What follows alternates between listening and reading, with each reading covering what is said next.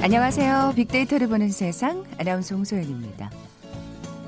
왜 예전에 새해 인사 중에 부자 되세요 이런 덕담 유행한 적 있었죠.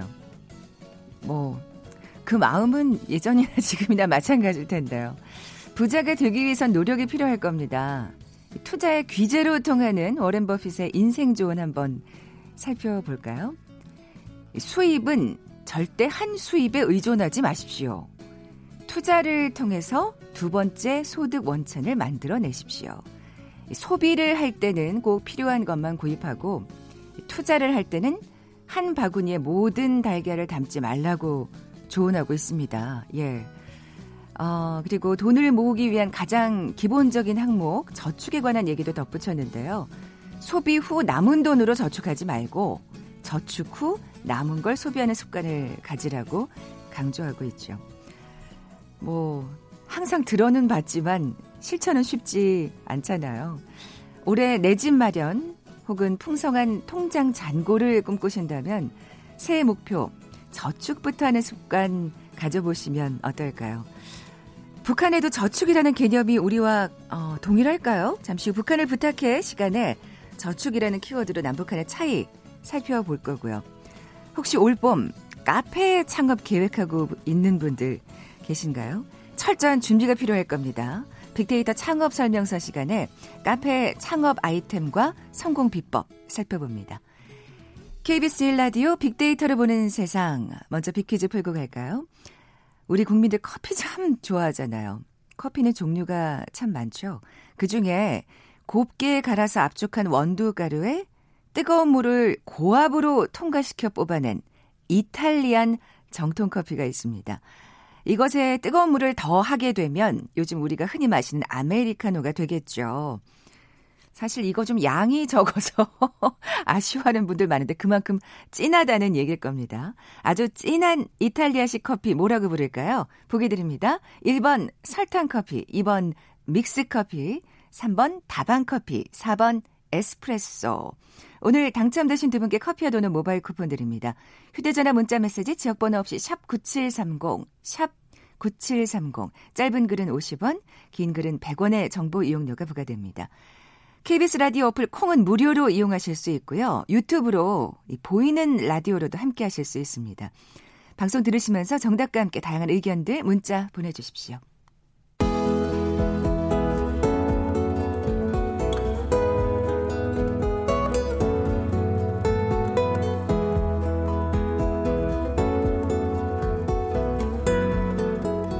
궁금했던 북한의 생활상을 제대로 알아보는 시간이죠. 빅데이터야 북한을 부탁해. 빅커뮤니케이션 전민기 팀장, 북한 전문 인터넷 매체 데일리 NK의 강미진 기자 나와 계세요. 안녕하세요. 네, 안녕하세요. 두 분은 저축 좀 하시나요? 저는 아주 적게. 하고는 있다. 네, 마음으로만 많이. 그러니까 아까 그 얘기랑 맞는 거죠. 그러니까 소비 후 남는 돈을 저축하시는구나. 네. 우리 전 팀장님. 그렇습니다. 예. 네. 딱 그 정도밖에 안 됐다. 그러니까 네. 저축 후 남는 돈을 소비해야 된대요. 참 이런 이 얘기 들으면 참 찔리는데 강 기자님은 어떠세요? 저는 천성적으로 좀 짠순이라는 그런 이야기를 어려서부터 많이 들었거든. 북한에서는 네. 뭐 깍쟁이 뭐 북한에서도 깍쟁이라는 네, 얘기 들으셨군요. 모으기를 좋아한다 뭐 이런 걸. 그래서 우리 지금 회사에서도 뭐가 없으면 저한테 와서 찾아요. 근데 저는 있거든요. 어떤 생필품이든 필요한 것들. 네네. 그러니까 그러다 보니까 이제 제가 이제 한국에 정착한 지 꼭 10년 차잖아요. 그러니까 한국의 10살짜리보다는 저는 돈이 좀 많아요. 왜냐면 일단 아까처럼 쓰기 전에 저는 저축을 먼저 하고 그 후에 나머지 내가 딱 써야 될 양에서 생활을 하는 거죠. 네, 워렌 버핏의 인생 조언을 이미 실천하고 계셨어요. 우리 강 기자님은. 북한에서도 그 저축이라는 개념이 있겠죠. 있죠. 당연히. 이제 네. 예전에 북한의 저축은 어떤 형태냐면 이제 곡물 저축을 많이 했어요. 현물로 그러니까 물건으로. 뭐 물 다른 물건보다 곡물로 많이 저축을 해가지고 사실 그렇죠. 곡물이 돈이나 다름 없잖아요. 그렇죠. 예.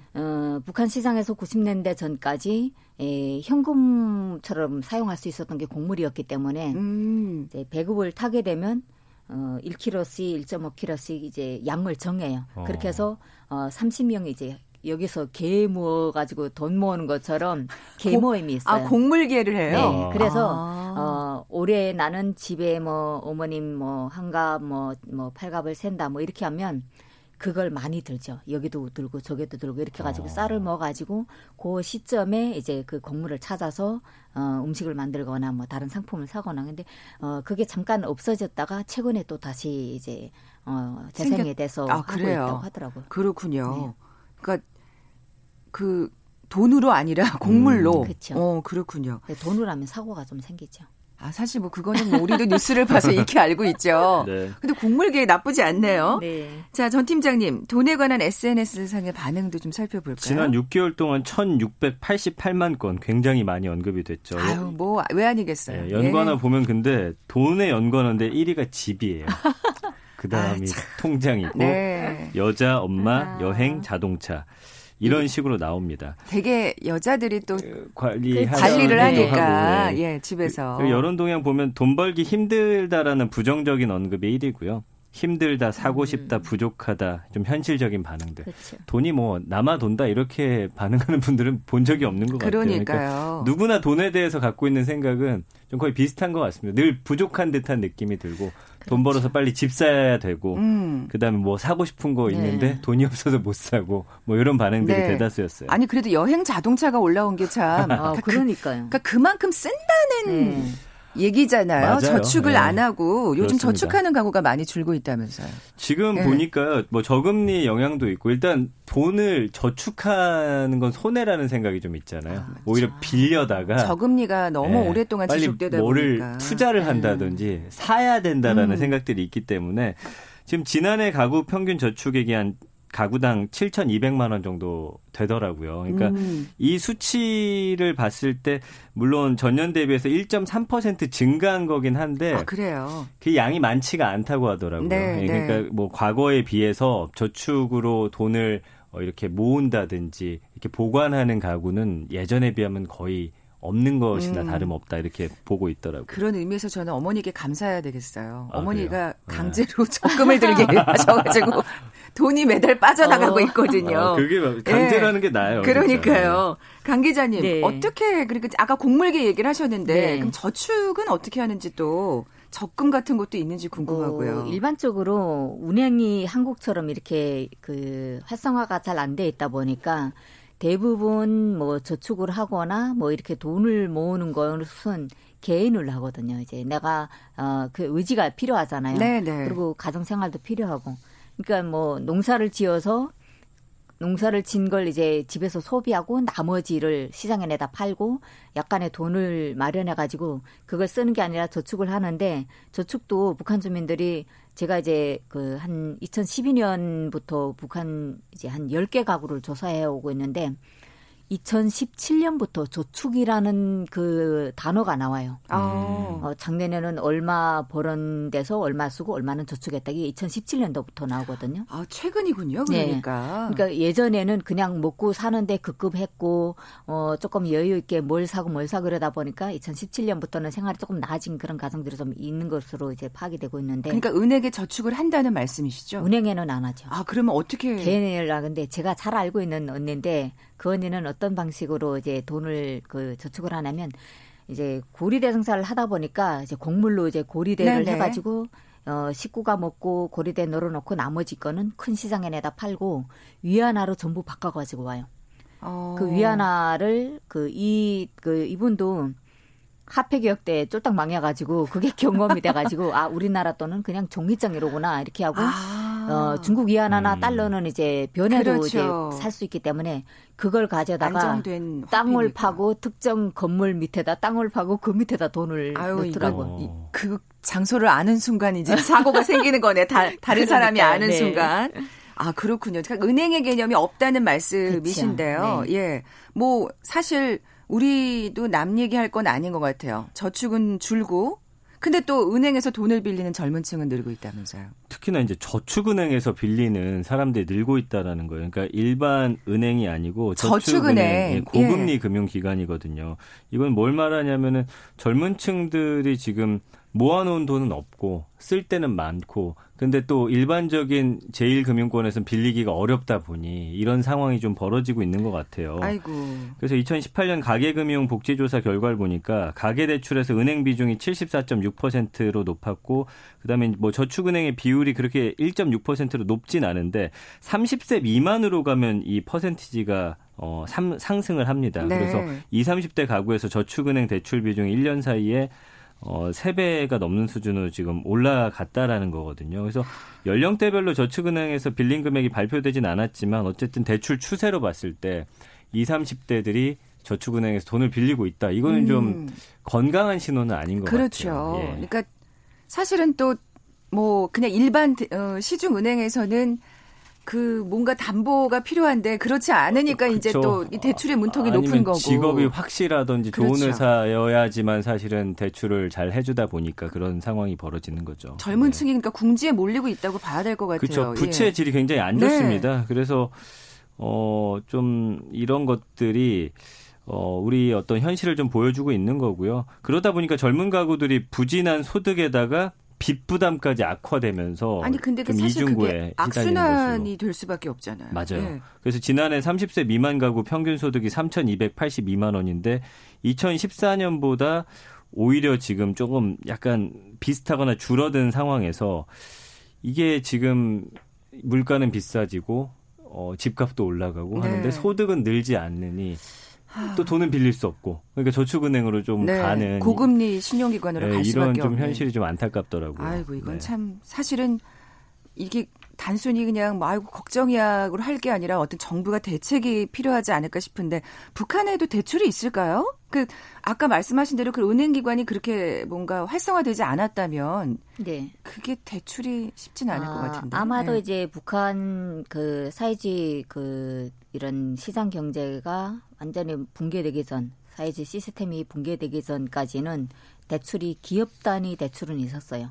그때는 한국에서는 어음이라고 하죠. 이제 뭐 기업 어음이라고 하는데 북한에서는 행표라고 하거든요. 그 행표를 은행에서 떼가지고 그게 이제 현금처럼 사용이 됐고 기간하고 기간 거래가 그렇게 됐었는데 기업, 그러니까 기업에서만 어떤 은행의 그렇죠. 개념이 있는 네. 거군요. 그때는 개인도 이제 적금을 하고 이랬어요. 근데 찾는 것도 바로바로 찾을 수 있었는데 그 이후부터는 90년대 중반 이후부터는 다 망가졌으니까 그런 게 전혀 없고 지금은 개인이 돈거래 그러니까 개인이 사채를 하는 거죠. 아까 이제. 그 고리도 얘기하셨는데 네. 그런 식으로 해요. 그러니까 뭐 나 이삿돈 꾸러 가야 되겠다. 그럼 이자는 본인 이 돈 장사꾼이 마음대로 해. 내가 15% 원래 아니면 뭐 2% 그러면 뭐 이런 고금리가 식으로. 금리가 높아질 수밖에 없잖아요. 신용이 없는 사람일수록 금리를 높이 주는 거죠. 참 그 돈 빌리기 쉽지 않은 건 북한이나 이쪽이나 그러네요. 마찬가지일 것 같은데 저축과 관련해서 빅데이터상의 반응도 좀 살펴볼까요? 1년 동안 언급량이 한 45만 건 정도 되는데요.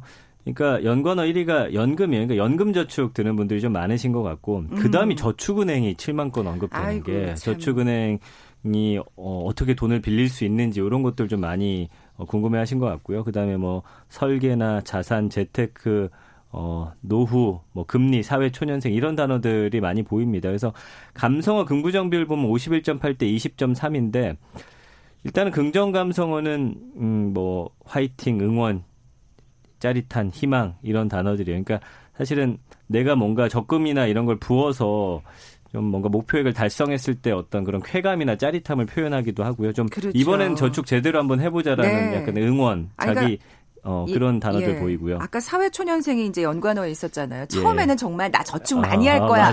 맞아요. 그런 또 결심, 또 희망을 갖잖아요. 근데 또 현실에 부딪혀보면. 그렇습니다. 부정감성을 보면 이자율이 낮다. 그러니까 사실은 은행에 넣을 이유가 있느냐 이런 생각들 갖고 있고 집이 없다, 한계가 있다, 우려된다 이런 단어들로서 좀 저축에 대한 부정적인 마음들을 좀 내비치고 있습니다. 우리 어렸을 때면 또 꼭 저축은 해야 하는 어떤 개념이 있었는데 그렇죠. 저희 아버지 말로는 80년대 때는 뭐 이자율이 10% 가까이 됐다는 얘기에서 저는 이게 말이 되나라는 생각을 했었거든요. 아니 그리고 또 그 지금 막 캠페인하는 것처럼 정말 저축 장려를 입에 달고 있었던 것 같아요. 예. 근데 또 신용카드 사용액은 늘고 있다고요.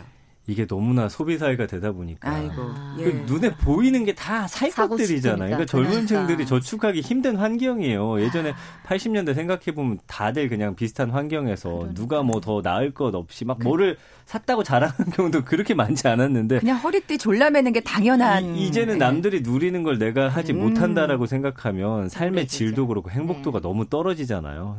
어쨌든 그러니까 카드가 또 있는 게 일단 긁고 보자. 네. 진짜요. 근데 재밌는 거는 이제 신용카드 없을 때 어떻게 살았나 몰라. 그렇습니다. 배달 음식에 쓴 카드 금액이 엄청나게 늘고 있더라고요. 그러니까 혼자 살거나 청년들은 좀 맞아요. 집에서 네. 사 먹고 이러는 것들이 그렇죠. 좀 카드 소비로 많이 이렇게 발현되는 것 같습니다. 너무 좀 쉽게 카드를 쓰게 된 익숙해진 것도 사실은 조금 문제라는 생각이 그렇습니다. 드는데 예. 신용카드는 없겠죠? 북한은 신용카드가 없어요. 지금 뭐 이제. 얘기를 듣다 보니까 이 돈이라든지 저축의 개념이 우리와 굉장히 상이하다는 게. 네. 근데 이제 북한에서 이제 카드 사용을 할 수 있는 거는 현금 카드예요. 그 카드에 돈을 넣고 바로바로 이렇게 체크카드 같은 쓸 수 있는 건데 예. 그걸로는 이제 뭐 송금도 할 수 있고 그런 것도 할 수 있는데 그 정도의 또 네. 그 금융거래는 가능하고요. 금융거래가 예. 어떻게 하냐면 제가 만약에 전 팀장님한테 돈을 보내고 싶다 그러면 같은 회사에 나래 카드면 나래 카드 똑같은 게 있어야 돼요. 그리고 은행 가서 제가 돈짜리 번호 10개를 받거든요. 뭐 1, 2, 3, 4, 5, 6, 7, 8, 9, 10. 그러니까 이 돈짜리 번호가 약속이 돼서 상대가 알아야 그 상대는 그 돈짜리 번호 가지고 가서 네. 돈을 찾는 거죠. 그렇군요. 신용카드와 관련해서 어떤 연관어들이 있습니까? 신용카드 관련해서는 사실은 뭐 여러 가지 이야기들이 있는데 49만 건 정도 언급됐고요. 결제나 소액 결제. 요즘에는 이제 체크카드, 휴대폰 이런 거, 모바일 송금 이런 것들과 관련된 거 많이 나옵니다. 진짜 편리해졌어요. 네, 그래서 예. 긍정 감성어도 역시나 편하다, 안전하다 이런 것, 용이하다. 부정 감성어는 잃어버리고 분실한 분들도 많더라고요. 예, 부족하다, 낭비하다. 이게 문제죠. 예, 이런 단어로 좀 표현이 되네요. 네, 오늘 얘기하다 보니까 좀 반성을 많이 하게 되는데 2020년에 뭐 여기서 얘기하고 가세요. 그래야 이게 약속이 지켜집니다. 새해 돈과 관련한 목표 하나씩 얘기하고 가세요. 저는 더 벌어서 저축을 좀 더 늘리는 방향으로. 더 벌어서를 네. 거기에 방점이 찍힌 네. 것 같은데. 아니 근데 우리 강 기자님은 뭐 네. 굳이 저희한테 얘기 안 하셔도 잘 지킬 것 같아요. 네. 저는 사실 이제 뭐 딸도 결혼도 해야 되고. 그럼 또 목돈 마련이 네. 필요하죠. 그리고 저도 이제 노후라는 걸 이제 뭐 방심할 수는 없는 거잖아요. 네. 그래서 계좌 개설을 하나 해가지고 지금 거의 한 7개월째. 그래요. 있어요. 그러면 네. 뭐 올해도 계속해서 열심히 그쵸. 저축하시는 걸로. 짠순이에 이어지는 새해입니다. 저도 열심히 적금을 붓겠습니다. 지금까지 빅데이터와 북한을 부탁해 빅커뮤니케이션 전민기 팀장, 북한 전문 인터넷 매체 데일리 NK의 강미진 기자와 함께했습니다. 고맙습니다. 감사합니다. 헤드라인 뉴스입니다. 미국은 이라크 내 미군 주둔기지가 미사일 공격을 받은 것과 관련해 도널드 트럼프 대통령이 주재하는 긴급회의를 소집해 대응책 마련에 나섰습니다. CNN 방송은 이라크 내 미군 주둔기지가 미사일 공격을 받은 것과 관련해 현재까지 미국 측 사상자는 보고되지 않았으며 피해에 대한 평가 작업이 계속 진행되고 있다고 전했습니다. 아시아 주요국 증시가 이란의 이라크 내 미군 기지 공격 소식에 일제히 하락세를 보이고 있습니다. 국제 유가와 금값은 급등했습니다. 이란 사태와 관련해 한국은행이 오늘 오후 긴급회의를 엽니다. 한편 중동 상황과 관련해 홍남기 경제부총리는 이란 사태가 외환 주식시장의 변동성 확대에 직접 영향을 끼쳤다고 판단하기는 이르다고 말했습니다. 지금까지 라디오 정보센터 조진주였습니다.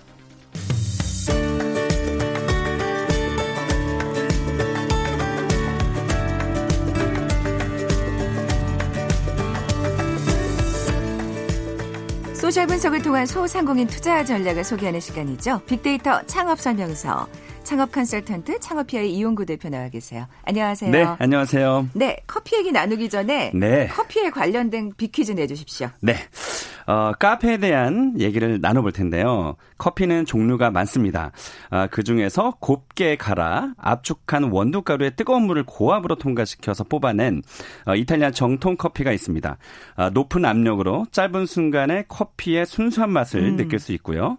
영어식 표기인 익스프레스는 빠르다라는 의미로 사용되고 있습니다. 네. 이곳에 뜨거운 물을 더하면 요즘 우리가 흔히 마시는 아메리카노가 되죠. 아주 진한 이탈리아식 커피. 과연 무엇일까요? 1번 설탕커피, 2번 믹스커피, 3번 다방커피, 4번 에스프레소. 네, 네. 정답 아시는 분들 저희 빅데이터로 보는 세상 앞으로 지금 바로 문자 보내주십시오. 휴대전화 문자메시지 지역번호 없이 샵 9730입니다. 짧은 글은 50원, 긴 글은 100원의 정보 이용료가 부과됩니다. 오늘의 주제 카페 네. 창업 아이템과 성공 비법입니다. 이거 네. 기다리신 분들 많아요. 그래서 아마 오늘 시간이 만약에 모자르면 뭐 다음 시간에 또 한번 기회를 좀 만들어 보도록 하죠. 준비는 사실 많이 했는데 일단 카페 창업을 하고 싶지 않으세요? 아니 근데 사실 그런데 네. 다들 그 정말 뭔가 네. 핑크빛 로망이 있잖아요. 근데 네. 현실이 굉장히 네. 팍팍하다 보니까 워낙 네. 경쟁이 네. 치열하다 보니까 맞습니다. 시장 규모가 엄청나죠. 맞습니다. 7일 그러니까 어제입니다. 한국농수산식품유통공사에 따르면 국내 커피 시장은 커피 전문점과 소매 채널 그러니까 소매 채널이라고 하면 편의점, 마켓, 뭐 소매점 같은 거죠. 요즘 그런 게 급부상하고 있으니까요. 네, 예. 요 이제 방송을 딱 들어보시면 이 소매 채널도 굉장히 크게 바뀌고 있구나라는 걸 아시게 될 거예요. 네. 그래서 2018년 기준으로 약 6조 8천억 원대다라고 밝혔고요. 네. 이제 5년 뒤인 2023년, 지금은 2020년이지만 2023년에는 8조 6천억 원으로 성장할 것으로 전망된다 이렇게 밝혔고요. 커피 전문점이 이제 소매 채널보다 그 규모 면에서는 좀 크고 시장 성장을 주도하고 있지만 커피 전문점과 소매 채널의 비중이 6대4로 소매 채널 판매가 늘고 있다라는 건 이거는 무슨 뜻일까요?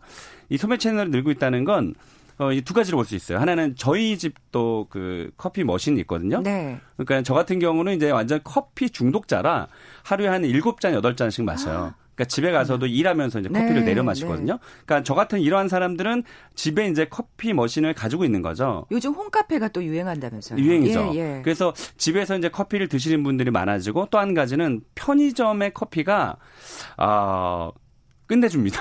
그러니까 뭐 굉장히 가격이 저렴한데 또 사실 굉장히 질은 또 많이 개선이 되고 있어서 뭐 굳이 그렇게 비싼 커피를 마셔야 되냐라고 생각하시는 분들이 많은 것 같아요. 저처럼 이제 커피를 좋아하시는 분들은 매일 그 별다방 같은 거 뭐 4,000원대의 이제 아메리카노를 마실 수가 없으니까 아침에 출근할 때는 편의점에 들려서 뭐 1,200원짜리, 1,500원짜리 커피를 마시는데 그 원두 커피가 그 아메리카노 커피가 굉장히 맛있거든요. 그래서 이 편의점의 매출이 늘어나고 있다라는 것도 굉장히 큰 특징이고요. 우리나라 1인당 국민 커피를 몇 잔을 마시느냐? 네, 1년에 353잔. 네, 이게 이제 매년 한 20잔씩 늘어나는 거거든요.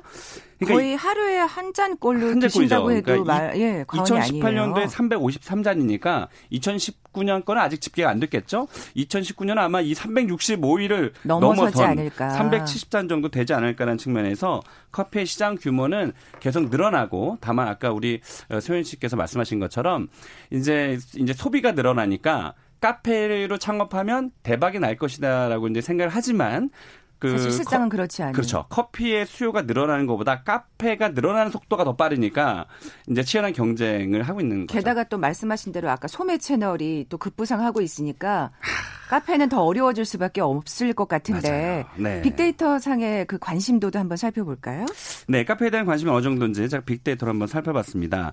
그 대형 포털 사이트에서 한 달간 모바일 조회수를 봤는데요. 저도 사실 오늘 아침에 열어보고 깜짝 놀랐는데 그 치킨 좋아하시는 분 많잖아요. 치킨의 한 달 모바일 검색량이 약 33만 건 정도가 되는데 이 카페는 41만 9,500건 정도의 모바일 조회수가 일어났고요. 그렇군요. 커피도 10만 900건 엄청납니다. 그리고 이 카페에 대한 창업자가 굉장히 많아지고 있는데 카페 창업에 대한 모바일 검색수도 무려 15,200건 이 굉장한 숫자고요. 네. 또 디저트 카페가 18,800건, 그리고 브런치 카페가 41,200건으로 이제는 커피 하나만 가지고 승부를 걸 게 아니라 뭐 브런치 카페라든지 또 아니면 요즘에 최근 뭐 인기를 끌고 있는 샌드위치에 네, 네. 예, 커피를 접목한 샌드위치 카페도 굉장히 인기를 끌고 있는 거고요. 이제 뭔가 특별해지지 않으면 인기를 못 끄는 거죠. 맞아요. 아. 그리고 이 숫자 1년간의 그 모바일 검색량을 보는 게 굉장히 중요한데요. 야. 2019년 1월에 32만 건 정도의 모바일 조회수가 일어났어요. 카페라는 네. 그 검색량이.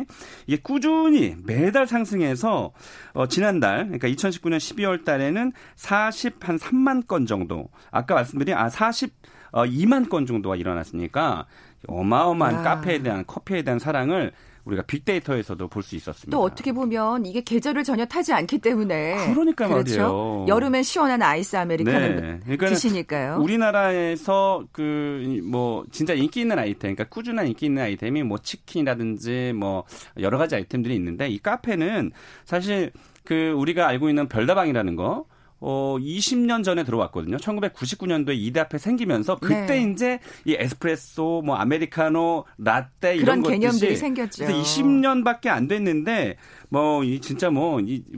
커피 커피 공화국이라는 단어를 네. 얘기하잖아요. 그런 것처럼 엄청난 성장세입니다. 예, SNS 상에서의 연관어도 좀 살펴보죠. 네, 이게 굉장히 중요하니까 귀 쫑긋하고 좀 들으셔야 될 것 같아요. 그 SNS 상에서의 카페에 대한 국민들의 관심을 보는 건데요. 이 언급량, 아까 제 전 시간에도 빅데이터 언급량 많이 말씀 나누시잖아요. 네. 야, 이 언급량이 어마어마한데요. 카페와 연관어 1위가 맛집. 전 희한했어요. 왜 카페를 맛집으로 연관을 시킬까? 이제는 카페도 커피만 가지고 안 된다는 뜻. 아까 말씀하신 대로. 뭐 디저트라든지 예. 뭐 마카롱, 뭐 샌드위치. 사진을 찍어야 되거든요. 맞아요. 그 빅데이터 이 안에 있어요. 제가 한번 더 살펴볼게요. 예. 자, 2위가 일상입니다. 이게 무서운 겁니다. 어떻게 카페 연관어 2위가 일상이라는 단어가 올라왔는지. 아니, 그러니까. 1년 365일 커피를 다 알고 사시는 네. 거죠. 예, 저는 여태까지 이제 손발이 떨려본 적이 없는데요. 아마 그 휴대폰하고 이 커피가 없으면 저는 아마 손발이 떨릴 것 같아요. 그 정도로. 그런 분들 많으실 거예요. 많죠. 그래서 카페를 일상이라고 또 여기시는 분들이 많고요. 또 3위에 커피, 또 4위에 여행, 또 5위에 데일리, 6위에 소통, 7위에 디저트, 또 데이트. 뭐 사진 방금 전에 소연 씨 말씀하신 네. 사진을 무조건 찍어야 되는 비주얼이 중요하고요. 10위에 지역명이 하나가 올라왔는데요. 부산. 이 부산에 최근에 지난 시간에도 말씀드렸나? 그 맛집 여행을 부산으로 간다고 네. 했잖아요. 네, 네. 부산에도 정말 진짜 좋은 카페들이 굉장히 많거든요. 또 예쁜 카페들이 많군요. 네. 그래서 요 그 연관어를 조금 더 제가 말씀을 드려볼게요. 중요하니까. 뭐 주말에 카페 가시는 분들이 많고 투어. 카페 투어를 가시는 분들이 많다는 뜻이고요. 분위기, 맛, 인테리어, 컵, 뭐 케이크, 또 생일날 카페 가시는 분들이 많다는 뜻이고요. 제주에 또 끝내주는 카페들이 많습니다. 그리고 제품에서는 아까 방금 전에 말씀드린 케이크하고 두 번째로 마카롱이 올라왔어요. 이 마카롱의 검색량이 굉장히 많거든요. 그렇군요. 그래서 마카롱 카페도 잘만 운영하면 괜찮다는 뜻이고요. 뭐 홍대, 뭐 또 애견 카페도 인기를 끌고 있다라는 뜻. 그래서 뭐 키즈 카페까지 이렇게 다양한 카페 연관어가 올라왔는데 카페도 아이들이 왜 키즈 카페 많이 가잖아요. 그래서 이거를 저는 한 가지 또 키즈 카페에 대한 그 힌트를 조금 드리자면 네. 키즈 카페를 저도 가봤지만 그 커피가 사실 맛이 별로 없어요. 그래서 맛있는 카페와 괜찮은 디저트가 있으면 엄마들을 공략해야 또 키즈 카페를 갈 수 있거든요. 그런 면에서는 한번 우리 청취자분들도 한번 느끼셔야 될 것 같습니다. 이 연관어를 검색하다 보니까 많은 또 힌트를 얻을 수 있고요. 맞습니다. 그만큼 우리 일상생활하고 정말 밀접하게 이 카페가 맞아요. 연결이 돼 있구나 하는 걸 느낄 수 있는데 네. 시간이 다 됐어요. 다음 시간에 그래야 될 것 같습니다. 그 최신 트렌드하고 또 사실 프랜차이즈에 관심 많으신 분들이 맞습니다. 있으니까요. 어떻게 창업에 성공하는지에 대해서는 다음 시간에 제가 또 말씀드리도록 하겠습니다. 네, 그 도움 말씀은 다음 시간에 듣도록 하겠습니다. 네. 자, 지금까지 창업 컨설턴트 창업피아의 이용구 대표와 함께했습니다. 고맙습니다. 네, 고맙습니다. 자, 오늘 커피에 도는 모바일 쿠폰 받으실 두 분입니다. 정답은 4번 에스프레소였죠. 제 아이디라고 하신 6447님 카페 창업하는 게 소망이시라고요. 그리고 또 9987님 난생 처음 그 에스프레소를 마셔보고 굉장히 얼떨떨했다고 도저히 써서 먹을 수가 없었다고 아, 그런 기억이 있으시군요. 이 두 분께 선물 보내드리면서 물러갑니다. KBS 제일 라디오 빅데이터를 보는 세상 내일 11시 10분에 다시 오겠습니다. 고맙습니다.